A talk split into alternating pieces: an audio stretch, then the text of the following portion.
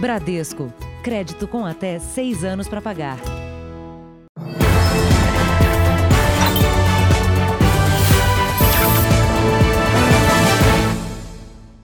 Olá, boa noite. Boa noite. A principal facção criminosa de origem paulista movimentou mais de um bilhão de reais com lavagem de dinheiro. É o que apontam documentos obtidos com exclusividade pelo Núcleo de Jornalismo Investigativo da Record TV. Para despistar a polícia e o Ministério Público, os criminosos armaram um esquema organizado de operação. Usam como apelido nomes de países e empresas de fachada, negócios acima de qualquer suspeita, transações que escondem a verdadeira intenção: lavar o dinheiro do tráfico de drogas. A justiça já sabe como a facção funciona. Um dos seus principais braços é o setor financeiro, sustentado pelo tráfico de drogas, comércio de carros, mensalidade dos membros e venda de rifas. A cúpula não aceita perda de dinheiro e é bem rigorosa com prazos. No máximo até segunda-feira, mano. Quando for segunda, lá na, na parte da tarde, eu vou estar jogando na conta do comando. Então a gente conseguiu identificar que esse dinheiro uh, que transita no país ele vai para fora do país, Paraguai, é, através de doleiros. Um dos suspeitos apontado pelo Ministério Público é o Wilson Decaria Júnior. Nas planilhas ele aparece como tio. O outro doleiro, ainda não identificado, age com o codinome de Véia. Os dois são responsáveis por operar com milhões de reais, como mostram essas planilhas. A estimativa é que tenham transformado quase 65 milhões de reais obtidos com o tráfico de drogas em dólares. A prisão de Robson Sampaio de Lima, conhecido como Alemanha e também como Tubarão, foi a chave para desvendar todo o balanço financeiro do PCC. Com ele foram encontrados celulares e computadores. E a gente conseguiu verificar é, é, é, essa dinâmica entre os que estavam fora, que negociavam a droga lá de fora, do Paraguai e da Bolívia, com a, a sintonia aqui da rua que comandava né, no Estado. Nas planilhas, as compras de 15 toneladas de cocaína foram identificadas de maneiras diferentes. Em uma delas, a droga chega a ser chamada de pipoca. Em praticamente um ano, criminosos movimentaram 93 milhões de dólares, o equivalente a pouco mais de meio bilhão de reais. Em outro documento, promotores afirmam que o total chegou a superar um bilhão de reais. E esses valores eles representavam o lucro da atividade, uh, o custo operacional. A gente percebia que havia, inclusive, esse cuidado né, de transparência na contabilidade, porque eles tinham que prestar contas à, à cúpula. Né? Todo o gasto é cuidadosamente detalhado. A compra e venda de veículos também faz parte dos negócios. Eles chegaram a vender oito carros 20% abaixo do preço de mercado para levantar dinheiro rapidamente. As investigações apontam que uma loja na zona leste de São Paulo era usada como ponto de encontro para entregar drogas, receber dinheiro e regularizar documentos de veículos. Marcelo Moreira Prado ficou preso por 21 anos. Ele é identificado como amigo e demonstra preocupação com os gastos. Em uma conversa com a Alemanha, ele se queixa da cotação e do valor de 15 centavos por dólar que será repassado ao doleiro. A facção, que ele chama de família, perde muito com os valores altos. A mesma reclamação ele faz com o doleiro tio. Essa indignação já motivou dois integrantes, Argentina e Alemanha, a discutir a criação de uma casa de câmbio própria. O advogado de Marcelo Moreira Prado nega que o cliente esteja envolvido com as finanças do crime e diz que a linha telefônica apresentada pelos promotores não tem vínculo com o acusado. As defesas de Wilson Decaria Júnior e Robson Sampaio de Lima não retornaram os nossos contatos. Veja agora outros destaques do dia. Presidente Jair Bolsonaro revoga decreto sobre parceria entre iniciativa privada e SUS. Alemanha e França anunciam restrições severas contra o coronavírus. Aumento de casos na Europa provoca turbulência nos mercados. Anvisa autoriza a importação de matéria-prima para a vacina chinesa.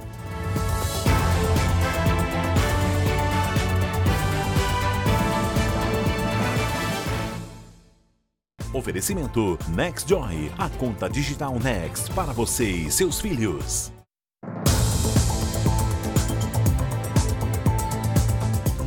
A prisão de Paulo Cupertino, que matou o ator Rafael Miguel e os pais dele, chegou a ser anunciada na tarde de hoje. Mas ela não aconteceu. O suspeito detido no Paraná também se chamaria Paulo e seria parecido com Cupertino. A confusão aconteceu após uma operação de combate ao tráfico de drogas prender hoje cedo quatro suspeitos na cidade de Centenário do Sul, no norte do Paraná. Eles estavam com uma grande quantidade de maconha. Um dos detidos se chamaria Paulo, primeiro nome de Cupertino, e também seria fisicamente parecido com ele. Existe um Paulo que me parece foi exatamente onde aconteceu essa confusão entre o Paulo Copertino e o Paulo aqui da cidade, que são bem similares aparentemente. Além de afirmar que não houve a prisão de Paulo Cupertino, a Polícia Militar do Paraná diz que não existiu comunicado oficial a nenhum órgão ou instituição neste sentido. E que foi a Polícia de São Paulo que errou ao revelar a informação. A Polícia Civil do Paraná informou que em nenhum momento confirmou a prisão de Paulo Cupertino.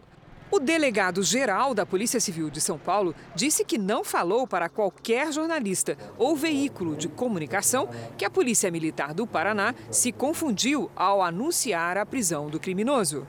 Nesta semana, o Jornal da Record revelou com exclusividade que Paulo Cupertino tirou um novo RG num posto de identificação em Jataizinho, também no Paraná. O documento é verdadeiro, mas todas as informações são falsas. Na foto da identidade, ele aparece com um visual diferente: cabelo mais curto, todo penteado para trás e barba branca.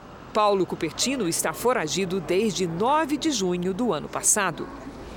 No Rio de Janeiro, uma menina de 4 anos foi atingida por um raio. Foi no município de Rio das Ostras. As imagens mostram o momento em que as pessoas tentavam reanimar a criança. Segundo o resgate, a menina chegou a ser levada em estado grave para uma unidade de pronto atendimento, mas morreu logo depois. Vamos aos números de hoje da pandemia no Brasil. Segundo o Ministério da Saúde, o país tem quase 5 milhões e 470 mil casos da Covid-19. Nós ultrapassamos a marca de 158 mil mortos. Foram 510 registros de mortes nas últimas 24 horas. Também entre ontem e hoje, mais de 30 mil pessoas se recuperaram. No total, estamos chegando aos 5, às quase 5 milhões de recuperados e mais de 375 mil pessoas seguem em acompanhamento. A Agência Nacional de Vigilância Sanitária autorizou o Instituto Butantan a importar matéria-prima para a fabricação da Coronavac contra a Covid-19. Vamos a Brasília com o repórter Matheus Scavazini, que tem as informações. Boa noite, Matheus. Boa noite, Cristina, Celso. A, importa... a, autorização saiu agora no fim da tarde e prevê que o Butantan importe 24 mil litros da vacina semi-pronta. Ou seja, a... o medicamento vai ser produzido pela chinesa Sinovac e colocado em seringas aqui no Brasil. Serão aproximadamente 40 milhões de doses. A vacina ainda está em fase de testes e só vai ser aplicada na população após ter a eficácia comprovada e com liberação da Anvisa e do Ministério da Saúde. Na semana passada, foi autorizada a importação de 6 milhões de doses da Coronavac prontas para aplicação. Mais cedo, o diretor do Butantan, Dimas Covas, havia cobrado a Anvisa pela demora na autorização, o que estaria atrasando o cronograma de fabricação da vacina. Cristina, Celso. Obrigada, Matheus. Em Roraima, a polícia começou a reunir provas para chegar ao grupo que sequestrou o apresentador Romano dos Anjos. Hoje, a mulher dele prestou depoimento e descreveu em detalhes a ação dos criminosos. O celular do apresentador e o da mulher dele foram localizados pela polícia, que agora aguarda autorização judicial para fazer a perícia e recuperar os dados apagados pelos sequestradores. A mulher de Romano dos Anjos prestou depoimento nesta quarta-feira. Natasha Vasconcelos disse que os sequestradores estavam encapuzados e que um deles imitava o sotaque espanhol. Todos usavam luvas, camisas de manga comprida e calçavam botas semelhantes às usadas por militares. Apresenta-se aí um grupo é, profissionais, não é um amador, porque foram todos que não têm identificação nenhuma. Sequestrado na noite de segunda-feira, o jornalista Romano dos Anjos segue internado. Ele teve pernas e braços quebrados e deve passar por nova cirurgia. Romano comanda o programa Mete Bronca da TV Imperial, afiliada da Record TV, onde apresenta denúncias de corrupção e desvios de dinheiro público. Francisco é o funcionário da empresa de energia que encontrou Romano. O jornalista havia passado a noite nesta área rural, à espera de socorro. Fiquei feliz, né, por ter salvado uma... Acho que não sei se ia passar outra pessoa aqui, nesse horário que eu passei até meio-dia, que ele relatou para mim que não aguentava mais andar 100 metros. Graças a Deus, ele está com vida, né, que é o mais importante.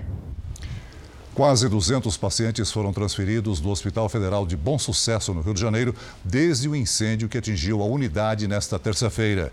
Os atendimentos estão suspensos por tempo indeterminado. Mais de 30 horas depois do incêndio, o trabalho continua ainda há fumaça no prédio. A perícia da Polícia Federal só será feita depois da saída dos bombeiros.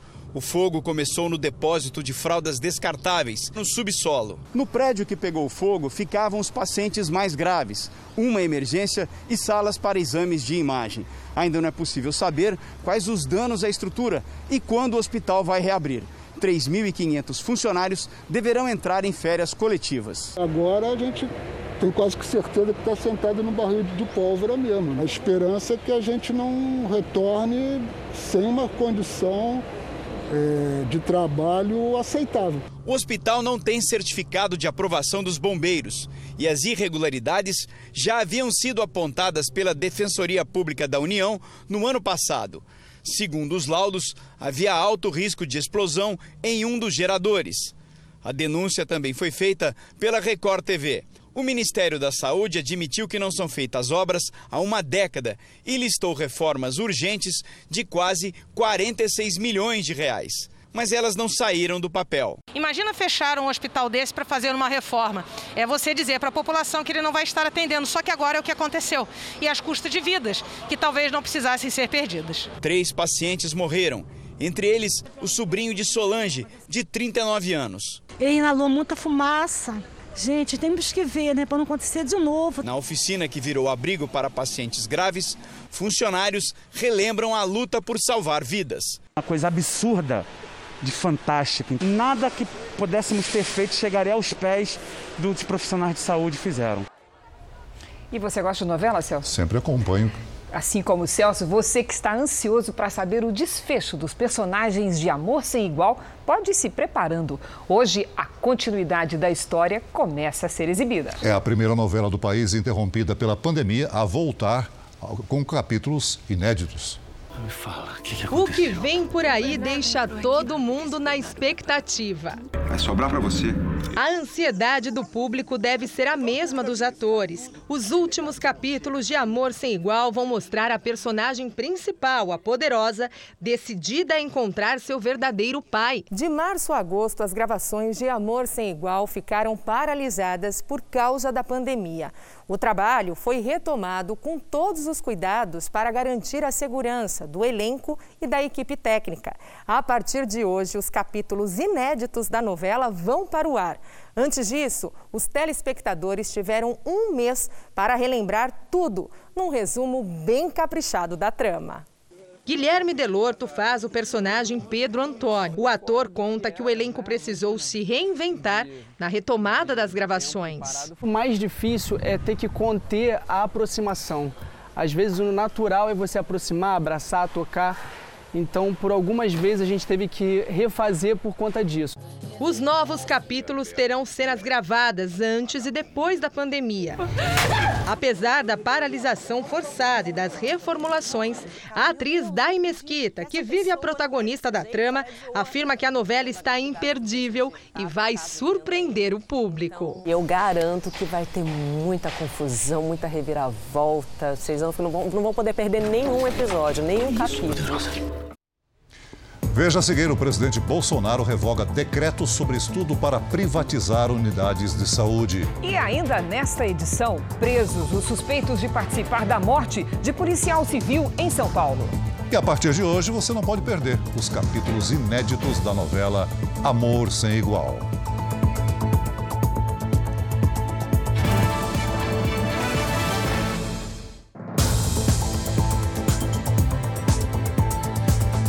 Presidente Bolsonaro decidiu revogar o decreto assinado por ele esta semana que previa estudos para implementar parcerias com a iniciativa privada no atendimento da saúde pública. Segundo os críticos, a medida indicaria a privatização do Sistema Único de Saúde. O decreto publicado pelo governo dentro do programa de parceria de investimentos responsáveis pelas privatizações permitia a elaboração de estudos e alternativas para que empresas pudessem construir, modernizar e operar unidades básicas de saúde, que fazem o primeiro atendimento da população. O tema virou motivo de polêmica. A oposição acusou o governo de querer privatizar o Sistema Único de Saúde. O Ministério da Economia negou. Em nota, alega que a decisão de incluir as UBSs no programa de parcerias de investimentos foi para incentivar a participação da iniciativa privada no sistema e elevar a qualidade dos serviços prestados ao cidadão. De acordo com o governo, a participação do setor privado é importante diante das restrições fiscais e das dificuldades de aperfeiçoar o modelo de governança por meio de contratações tradicionais. O Ministério da Economia afirmou ainda que os estudos tinham o objetivo de estabelecer indicadores e metas de qualidade dos serviços prestados à população, mas que o atendimento continuaria gratuito.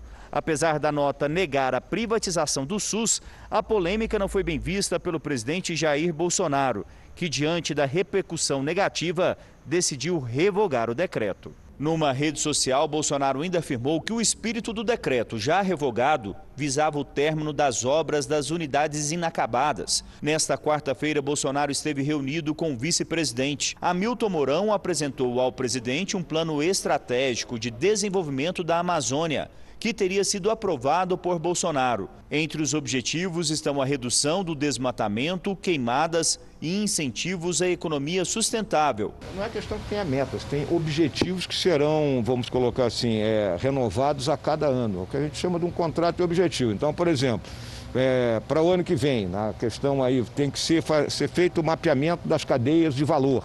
Tá? Então, isso é uma tarefa afeta ao Ministério da Economia. O presidente recebeu também governadores. Cláudio Castro, governador interino do Rio de Janeiro, quer que o governo federal atue na aprovação do projeto que prevê a renegociação das dívidas dos estados. Que o governo ele use a sua base no, no, no Congresso para para aprovação, que depois o presidente sancione. O governador de Goiás, Ronaldo Caiado, defendeu a manutenção do Plano Nacional de Imunização para o momento em que a vacina contra a Covid-19 estiver disponível. Você não pode impor a um cidadão, tá certo? Essa é uma coisa que você deve fazer, uma política de esclarecimento da importância do Programa Nacional eh, de Imunização.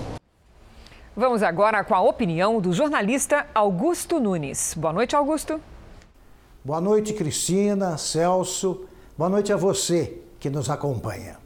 O deputado federal Aécio Neves figura como réu em processos que o acusam de corrupção ativa e passiva, lavagem de dinheiro, formação de cartel, fraude em licitação e tentativa de obstrução de investigações judiciais. Nesta terça-feira, ainda em liberdade, o parlamentar mineiro decidiu que esse prontuário o autoriza a restringir o livre-arbítrio dos brasileiros honestos e apresentou um projeto de lei que impõe pesadas punições a quem não tomar a vacina contra a Covid-19.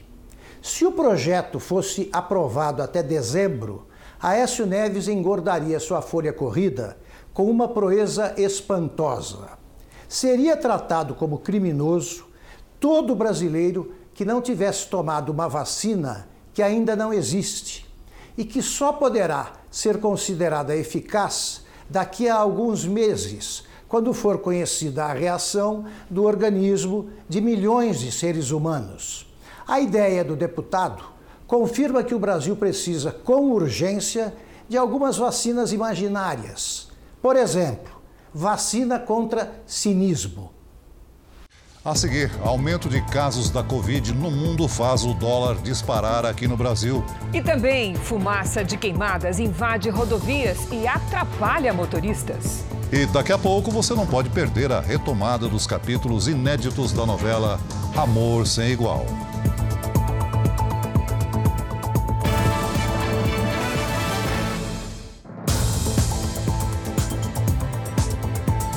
O ministro Alexandre de Moraes, do Supremo Tribunal Federal, pediu que a Polícia Federal atualize o inquérito que investiga a suposta tentativa de interferência do presidente Bolsonaro na própria Polícia Federal.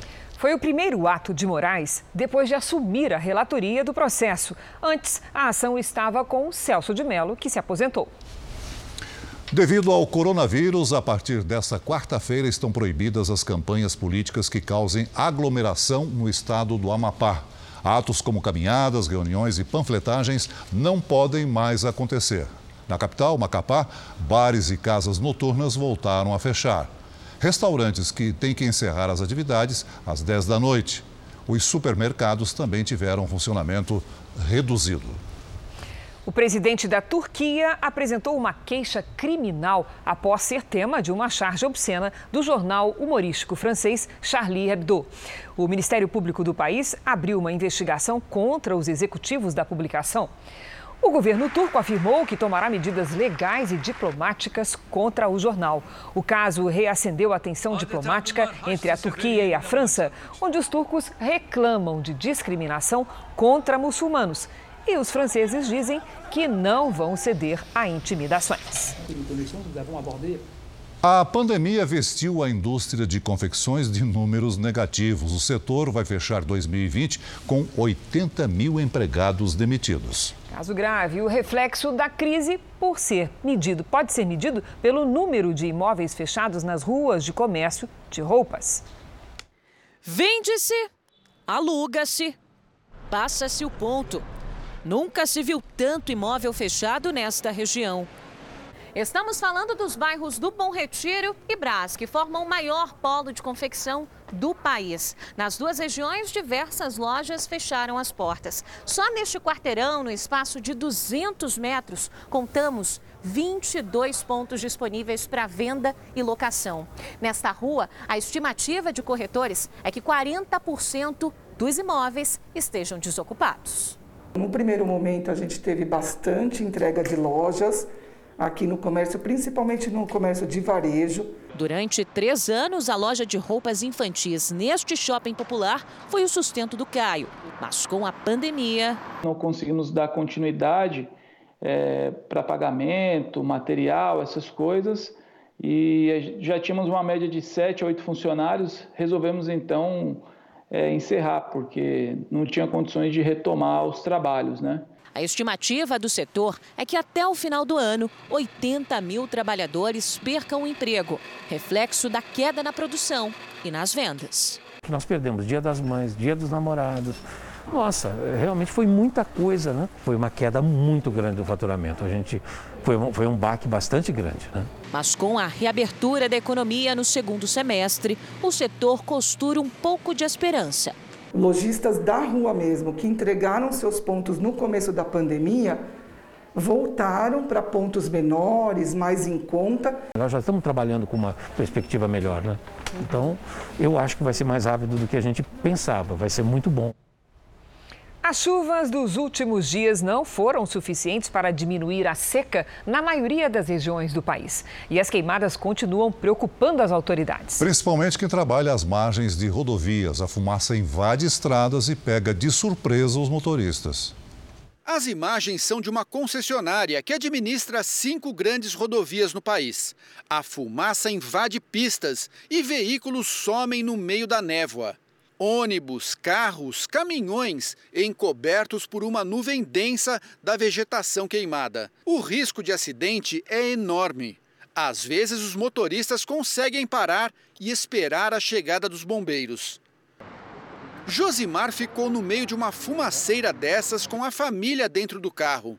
Foram momentos de tensão. Como estavam meus filhos né, dentro do carro, todo mundo desesperado, chorava E agora, papai, e agora eu falar, fazer o quê, né? E eu, desesperado, assim, putz, é uma sensação horrível, é, é tenebroso, viu? Assustado, seguiu em frente, bem devagar. Andando a 10 por hora, 5 por hora, com medo de. Eu tinha que atravessar aquela nuvem, né, de qualquer forma, né? Quando o motorista está numa estrada e se depara com uma área de fumaça, ele tem poucos minutos para decidir o que fazer. Geralmente, na maioria dos casos, o motorista reduz a velocidade e tenta atravessar, porque avalia que o trecho sem visibilidade é pequeno. Esse é o maior erro que o motorista pode cometer? Esse é o maior erro que o motorista pode cometer, porque uma vez adentrando essa área de fumaça, ele não tem noção da dimensão do que ele está enfrentando ali. Então o risco é muito grande. Se entrar na fumaça, o recomendável é acender o farol baixo, fechar os vidros e seguir o mais devagar possível, sem parar no meio da pista e nem dar marcha ré. Não se deve ligar o pisca-alerta para não assustar o veículo de trás. De janeiro até agora, foram registrados quase 190 mil focos de incêndio no Brasil. A Amazônia e o Cerrado concentram os maiores índices, seguidos pelo Pantanal, a Mata Atlântica e a Caatinga. As cidades de Jimbá e Poconé, em Mato Grosso, são as que mais sofrem com queimadas no Brasil, seguidas por São Félix do Xingu e Altamira, no Pará. Quem trabalha em estradas sabe que fumaça é pior que neblina. A fumaça ela tem um agravante maior por conta da intoxicação, né? Então a gente sempre recomenda que as pessoas que estão no veículo fechem o vidro para que não ocorra essa intoxicação e automaticamente faça a recirculação do ar. A tempestade Zeta ganhou força e se tornou um furacão. Especialistas afirmam que o furacão passou pela costa do Golfo e atingiu hoje o estado americano de Louisiana. Este é o quinto furacão que passa na região em 2020. O Zeta pode causar ventos fortes, chuvas e ondas de até 2 metros de altura. O Jornal da Record segue agora nas nossas redes sociais e para Brasília. Em Goiânia, criminosos usavam um serviço de mensagens para aplicar golpes. É, o dinheiro servia para ostentar uma vida luxuosa. Os mandados foram cumpridos na casa do casal, um imóvel de luxo em Goiânia. Com o dinheiro dos golpes, a dupla comprou este carro, avaliado em cerca de 300 mil reais. A justiça determinou a apreensão do veículo. Segundo a polícia, marido e mulher eram especialistas no golpe do aplicativo de mensagens. Em um dos casos, eles se passaram por uma médica e conseguiram que o pai dela transferisse 50 mil reais. Na troca de mensagens, os criminosos, se passando pela filha, pedem uma transferência para o pai da médica, de 72 anos. O dinheiro seria supostamente para pagar um fornecedor. A vítima faz o pagamento. No dia seguinte, os golpistas pedem mais uma transferência. O dinheiro era depositado na conta de laranjas. Depois, os comparsas simulavam transações financeiras com a empresa registrada em nome do casal. Com a dupla, a polícia apreendeu 84 cartões de crédito falsos e quase 50 máquinas de pagamento. Em apenas um mês, uma delas movimentou mais de 260 mil reais. Esse casal vivia uma vida de luxo, numa casa muito bem estruturada, com piscina, realizam viagens com a família, com os filhos. E no Rio Grande do Sul, duas pessoas foram presas suspeitas de extorsão. Elas emprestavam dinheiro com taxas e juros abusivos. Os criminosos ofereciam empréstimos pelas redes sociais. As vítimas tinham um crédito aprovado depois de passarem os dados pessoais, mas eram surpreendidas com uma cobrança até três vezes maior que o valor do empréstimo feito. Por exemplo, está aqui os mil mais as taxas, etc. Mas agora não é mais mil. Agora tua dívida é dois mil. Porque tu atrasou um dia, porque tu atrasou dois dias, duas horas. E assim por diante. A pessoa pagava esses dois mil. Agora não é mais dois já é mais 3 mil além do que já pagou. Então, essa dívida não acabava nunca. As vítimas também eram ameaçadas se atrasassem os pagamentos. Vamos pagar meu dinheiro, vou botar fogo na sua casa aqui, tá vendo? De acordo com a polícia, os empréstimos variavam entre mil e dez mil reais. O principal alvo eram motoristas de aplicativos, que precisavam do dinheiro para comprar um carro e trabalhar. Quatro vítimas procuraram a delegacia para denunciar o esquema. Mas os investigadores acreditam que a extorsão possa ter sido aplicada em dezenas de trabalhadores. Duas pessoas foram presas. Mas não era uma simples agiotagem. O interesse mesmo dos criminosos era, a partir daquilo, fazer extorsão. O Tribunal Regional Eleitoral e a polícia trabalham em conjunto contra a atuação de criminosos nas campanhas políticas do Rio de Janeiro. Os eleitores fluminenses têm que driblar novas ações dos criminosos. Eles exigem dinheiro para candidatos fazerem campanha em determinadas regiões. Em um mês, o Disque Denúncia recebeu 86 ligações sobre esse tipo de atuação. É como se cobrassem a praia. Entende? Você pode ir à praia, mas você tem que pagar uh, um valor. As denúncias também mostram as ameaças feitas por milicianos e traficantes. O Jornal da Record teve acesso com exclusividade aos relatos transcritos de alguns moradores. Os áudios foram preservados por segurança. Um deles conta. Aqui na comunidade, o candidato a vereador fez uma parceria com o traficante-chefe. Quem colocar placa de outra pessoa será agredido e expulso de casa. Outro relato confirma a situação. O candidato aqui da região é miliciano. Ele não permite a campanha de outra pessoa. Os cabos eleitorais dele circulam nas ruas exibindo armas. Na avaliação do Disque Denúncia, os relatos que chegam agora são diferentes de eleições anteriores. Além dos milicianos, agora os traficantes também participam das campanhas.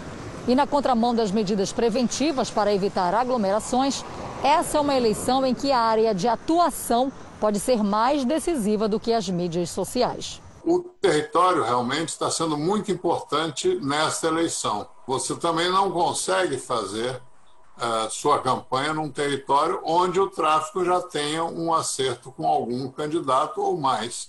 O Tribunal Regional Eleitoral atua junto com as autoridades policiais para tentar diminuir a influência dos criminosos na hora do voto no sentido de, de zelar para que a competição né, democrática entre os candidatos se faça é, no campo da honestidade e da isonomia, para que os eleitores, de uma forma livre, escolham seus representantes.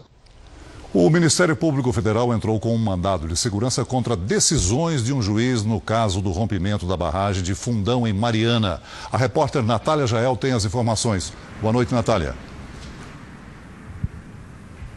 Oi, Celso. Boa noite para você. Boa noite a todos. Olha só, de acordo com o Ministério Público Federal, esse mandado ele tem o objetivo de desfazer atos ilícitos cometidos pelo juiz Mário de Paula Franco nos processos relativos a acordos referentes a danos causados pelo rompimento da barragem de Fundão em Mariana em novembro de 2015. De acordo com o MPF, o magistrado tem tido condutas abusivas, como, por exemplo, desmembramento de processos que tramitam em sigilo de forma ilegal e sem intimar o Ministério Público Federal.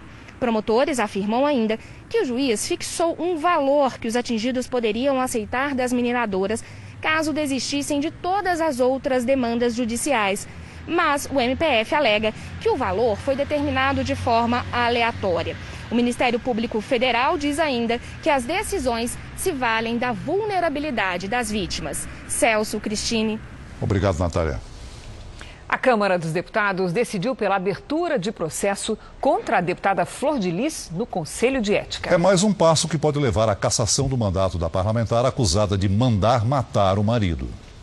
O relatório da Corregedoria foi aprovado por unanimidade por integrantes da mesa diretora da Câmara. A reunião foi na casa de Rodrigo Maia. A deputada não apresentou as provas contrárias àquilo que ela está sendo acusada. Flor de Lis é acusada de mandar matar o próprio marido, Anderson do Carmo, em junho do ano passado. A investigação na Câmara é por quebra de decoro. Em mensagem, a defesa da parlamentar afirma que ela está tranquila e acredita que durante a tramitação na comissão de ética irá mostrar que não há provas para a perda do mandato. Se for cassada, Flor de Lis perde a imunidade parlamentar e a garantia de responder o processo em liberdade. Mas ainda há um longo caminho pela frente. A comissão de ética, que vai decidir o futuro da deputada Flor de Lis, não tem se reunido por causa da pandemia.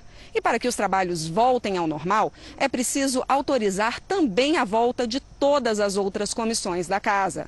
E a maioria dos deputados não tem interesse, por exemplo, que a Comissão de Constituição e Justiça, que trata sobre a reforma administrativa, volte a discutir esse assunto antes das eleições municipais. No Amapá, uma troca de tiros assustou os moradores da capital Macapá. Um homem morreu. Os policiais afirmam que reagiram após o suspeito atirar contra eles. Nas imagens, é possível ver o carro batido na frente de um caminhão. A mulher que sai pulando foi alvejada e está internada. O homem que dirigia o automóvel acabou baleado e não resistiu. Uma mula foi apreendida hoje no Rio de Janeiro. O animal era vítima de maus tratos e usado no transporte de materiais de construção. A denúncia foi feita depois que um vídeo viralizou nas redes sociais. O animal chega a ficar pendurado no ar com o peso excessivo da carroça. A mula era do dono de uma loja de materiais de construção em Japeri, na Baixada Fluminense. Ele foi conduzido à delegacia e autuado por maus tratos. É proibido o uso de animais para transporte de carga.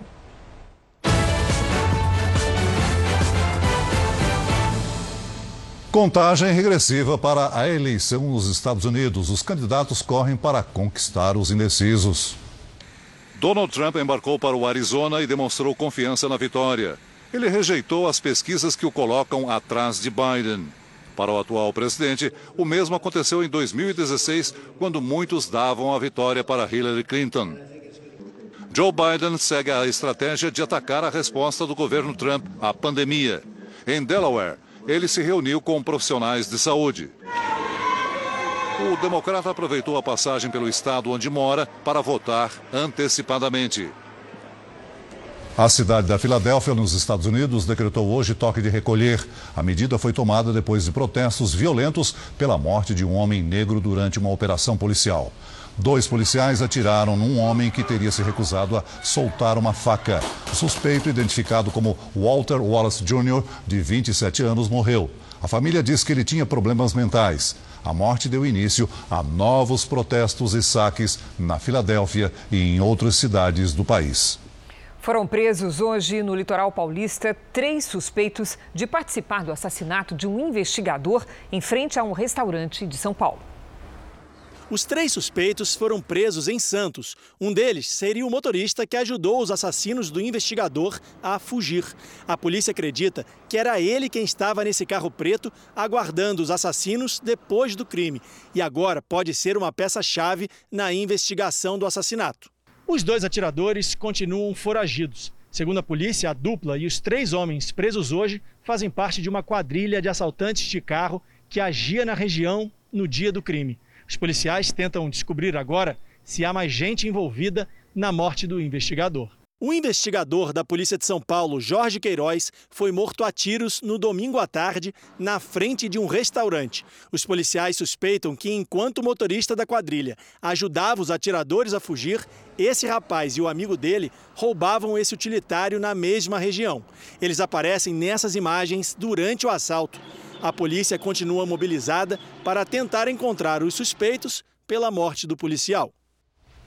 A maior roda gigante da América Latina está ajudando a promover o movimento Outubro Rosa, a campanha de prevenção ao câncer de mama. O repórter Pedro Paulo Filho está na atração na zona portuária do Rio de Janeiro e tem outras informações. Boa noite, Pedro Paulo. Oi, Celso, boa noite para você, boa noite a todos. E olha só como ficou a roda gigante, ainda mais bonita com essa iluminação em cor de rosa. E essa ação tem justamente o objetivo de passar uma mensagem de alerta para que a prevenção e o diagnóstico precoce do câncer de mama façam parte da rotina das mulheres. De acordo com os dados do Instituto Nacional do Câncer, até agosto desse ano foram detectados mais de 60 mil casos da doença em todo o país. Essa iluminação vai continuar assim até o próximo sábado. Celso, Cris. Obrigada, Pedro Paulo. Termômetros acima dos 30 graus pelo Brasil, exceto no centro-oeste. Brasília, com 23 graus, foi a capital mais fria hoje. Está conosco a Lidiane Sayuri. Lidiane, que inverno é esse no centro-oeste? Fora de época, né, Cris? Boa noite para você, para o Celso, para todo mundo que nos acompanha. Olha só, a temperatura está 5 graus abaixo da média de outubro na região e a explicação está no corredor de umidade. Uma corrente de ventos úmidos e quentes que passa bem em cima do centro-oeste encontra com uma frente fria no oceano e forma muitas nuvens, inclusive de chuva. Pode provocar alagamentos em Mato Grosso do Sul e em Goiás. A quinta-feira será de tempo firme só em algumas áreas do sul e do Nordeste. No Norte, pancadas a qualquer hora. Em Porto Alegre, máxima amanhã de 21 graus. No Rio, faz até 29. A Defesa Civil de São Paulo emitiu alerta para temporais no estado até sexta-feira. Na capital paulista, faz 31 graus amanhã. E no fim de semana, as temperaturas caem, Cris. Obrigada, Lizy. Até amanhã. A França anunciou um confinamento parcial para combater a segunda onda de coronavírus. Outros países da Europa também adotaram novas restrições. A Alemanha anunciou hoje um bloqueio parcial, retomando o fechamento de bares e restaurantes a partir de segunda-feira, entre outras restrições. Depois de bater números recordes de novos casos de coronavírus e atingir 60% da capacidade das unidades de terapia intensiva, hoje a França também adotou o bloqueio parcial. O presidente Emmanuel Macron pediu para que as empresas deem prioridade para o trabalho remoto e anunciou que bares e restaurantes vão fechar totalmente a partir de sexta-feira. Escolas continuam abertas. Aqui em Portugal, o dia também foi de recorde no número de novos casos quase 4 mil.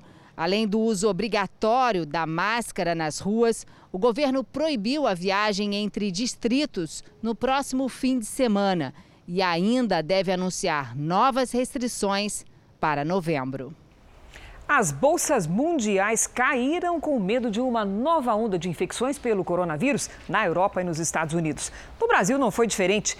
O Ibovespa, principal índice da Bolsa de Valores de São Paulo, fechou em baixa de 4,25%, que é a maior queda desde abril, que foi o início da pandemia. O dólar disparou, fechou a R$ 5,76, é uma alta de 1,39%, mesmo com a intervenção do Banco Central. E o Comitê de Política Monetária decidiu manter os juros, a taxa Selic, que é a taxa básica da economia brasileira, em 2%. Portanto, Selic mantida a 2%. Além das razões internacionais, existem também motivos para essa disparada do dólar que são bem brasileiros. Aponte a câmera para o QR Code na tela e veja como a alta da moeda tem impacto no seu dia a dia. A valorização do dólar no ano chega a mais de 40%. Explicações também no Brasil para a moeda ter atingido esse patamar não faltam. A decisão do Comitê de Política Monetária do Banco Central, que vem reduzindo a taxa Selic, teria afastado os investidores. A Selic há dois anos, três anos atrás, ela estava em 14,25, uma taxa que ninguém tem no mundo. Então, quando a Selic desce para 2% ao ano, a renda fixa perde atratividade. A política interna seria outra responsável pela alta do dólar, como a indefinição na composição da Comissão Mista de Orçamento no Congresso. Aqui no Brasil há fatores que concorrem para isto, para a elevação do dólar principalmente. Conflitos entre os poderes e a não votação até agora do orçamento para o ano que vem. Ontem, o presidente da Câmara cobrou do governo empenho e rapidez na votação das reformas administrativa e tributária. O líder do governo na Câmara negou que haja falta de interesse da base aliada. Ricardo Barros afirmou que a responsabilidade para a composição da comissão mista que vai definir os rumos do orçamento pertence aos partidos políticos e destacou que as legendas têm autonomia e independência para encontrar um entendimento. É uma disputa entre partidos da base do governo. O governo não vai se manifestar, o governo vai respeitar a negociação que existe entre os partidos da base. Obviamente, temos interesse em votar algumas matérias, mas as medidas provisórias não estão vencendo agora e a cabotagem que tranca a pauta aguarda esse acordo para nós podermos votar. A Confederação Nacional da Indústria reforça que a retomada econômica, que também afeta o dólar e a bolsa, passa pelo controle dos gastos públicos. É reforçar o compromisso com a manutenção do teto de crescimento dos gastos públicos né, e a retomada do processo de ajuste fiscal a partir do ano que vem. Veja a seguir. O espetáculo das baleias Jubarte pela costa da Bahia surpreende os biólogos. E daqui a pouco, a fase decisiva da novela Amor Sem Igual, a partir de hoje, com capítulos inéditos.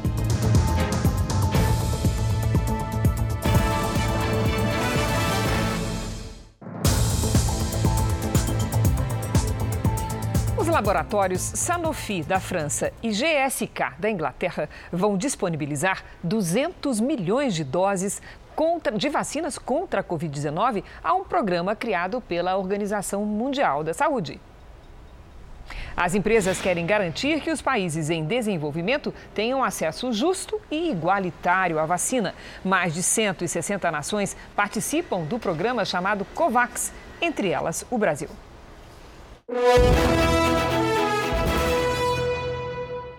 Vamos ver o dia dos candidatos à Prefeitura de São Paulo nesta quarta-feira. O atual prefeito e candidato à reeleição, Bruno Covas, do PSDB, visitou este restaurante do projeto Rede Cozinha Cidadã, no centro. À tarde, o Tucano deu entrevista pela internet. Celso Russomano, do Republicanos, participou de reunião com representantes da União Brasileira de Feiras e Eventos de Negócios. O sindicato da categoria pediu a redução de impostos e mais investimentos. Guilherme Boulos, do PSOL, fez corpo a corpo com eleitores em uma comunidade. Mais tarde, participou de uma sabatina online com jornalistas e, à noite, se encontrou com servidores municipais. Márcio França, do PSB, conversou com ambulantes num dos maiores centros de comércio popular do país, o Brás. Ainda pela manhã, foi à Zona Leste e também participou de um evento com enfermeiros.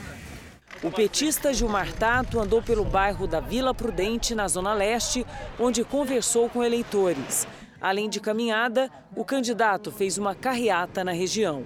Outros candidatos à Prefeitura de São Paulo também mantiveram suas agendas políticas na tarde desta quarta-feira, como Marina Elou da Rede. A candidata participou de debates, lives, gravações e redes de conversa.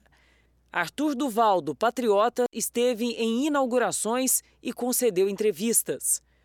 Andréa Matarazzo, do PSD, teve um compromisso na Associação Brasileira de Relações Institucionais e Governamentais. Joyce Hasselmann, do PSL, participou de sabatinas e concedeu entrevistas. Orlando Silva, do PCdoB, realizou reuniões e fez corpo a corpo com eleitores. Levi Fidelix, do PRTB, e Antônio Carlos, do PCO, não divulgaram agenda. No Rio de Janeiro, os candidatos fazem campanha de olho no alto número de eleitores indecisos. O ex-prefeito Eduardo Paes, do DEM, aproveitou o dia do servidor público para se reunir com representantes da categoria em um clube na Tijuca, na Zona Norte. O prefeito Marcelo Crivella esteve em uma vila olímpica em Santa Cruz, na Zona Oeste. O candidato à reeleição pelo Republicanos prometeu dobrar o número de centros esportivos. Marta Rocha, do PDT, tirou amanhã para fazer corpo a corpo no Largo da Carioca, no centro. A candidata distribuiu panfletos aos eleitores. Benedita da Silva, do PT, chegou de um compromisso político em São Paulo e fez panfletagem na Central do Brasil.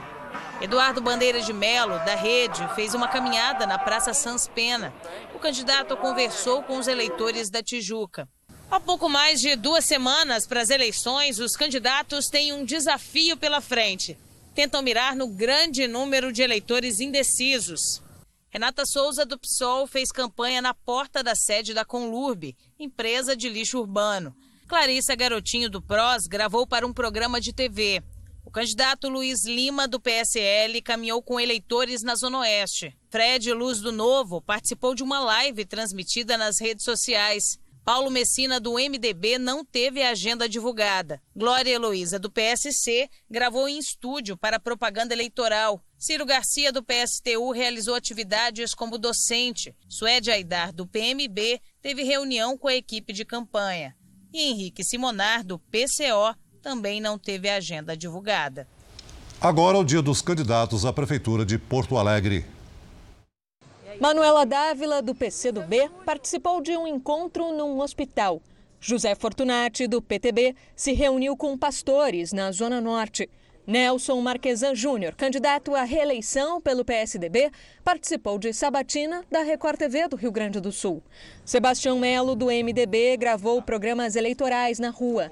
Juliana Brizola, do PDT, concedeu entrevistas online. Porto Alegre tem quase um milhão e meio de habitantes. Segundo o Tribunal Superior Eleitoral, são votantes cerca de um milhão e terão 13 opções de candidatos que disputam a prefeitura da capital gaúcha. Fernanda Melchiona, do PSOL, se reuniu com servidores do Ministério Público Estadual. Walter Nagelstein, do PSD, esteve em um encontro com líderes evangélicos. Gustavo Paim, do Progressistas, participou de encontros virtuais. João Derli, do Republicanos, gravou programas eleitorais assim como Monserrat Martins, do PV. Rodrigo Maroni, do PROS, esteve em um evento a favor da proteção dos animais de rua. Júlio Flores, do PSTU, não divulgou agenda oficial.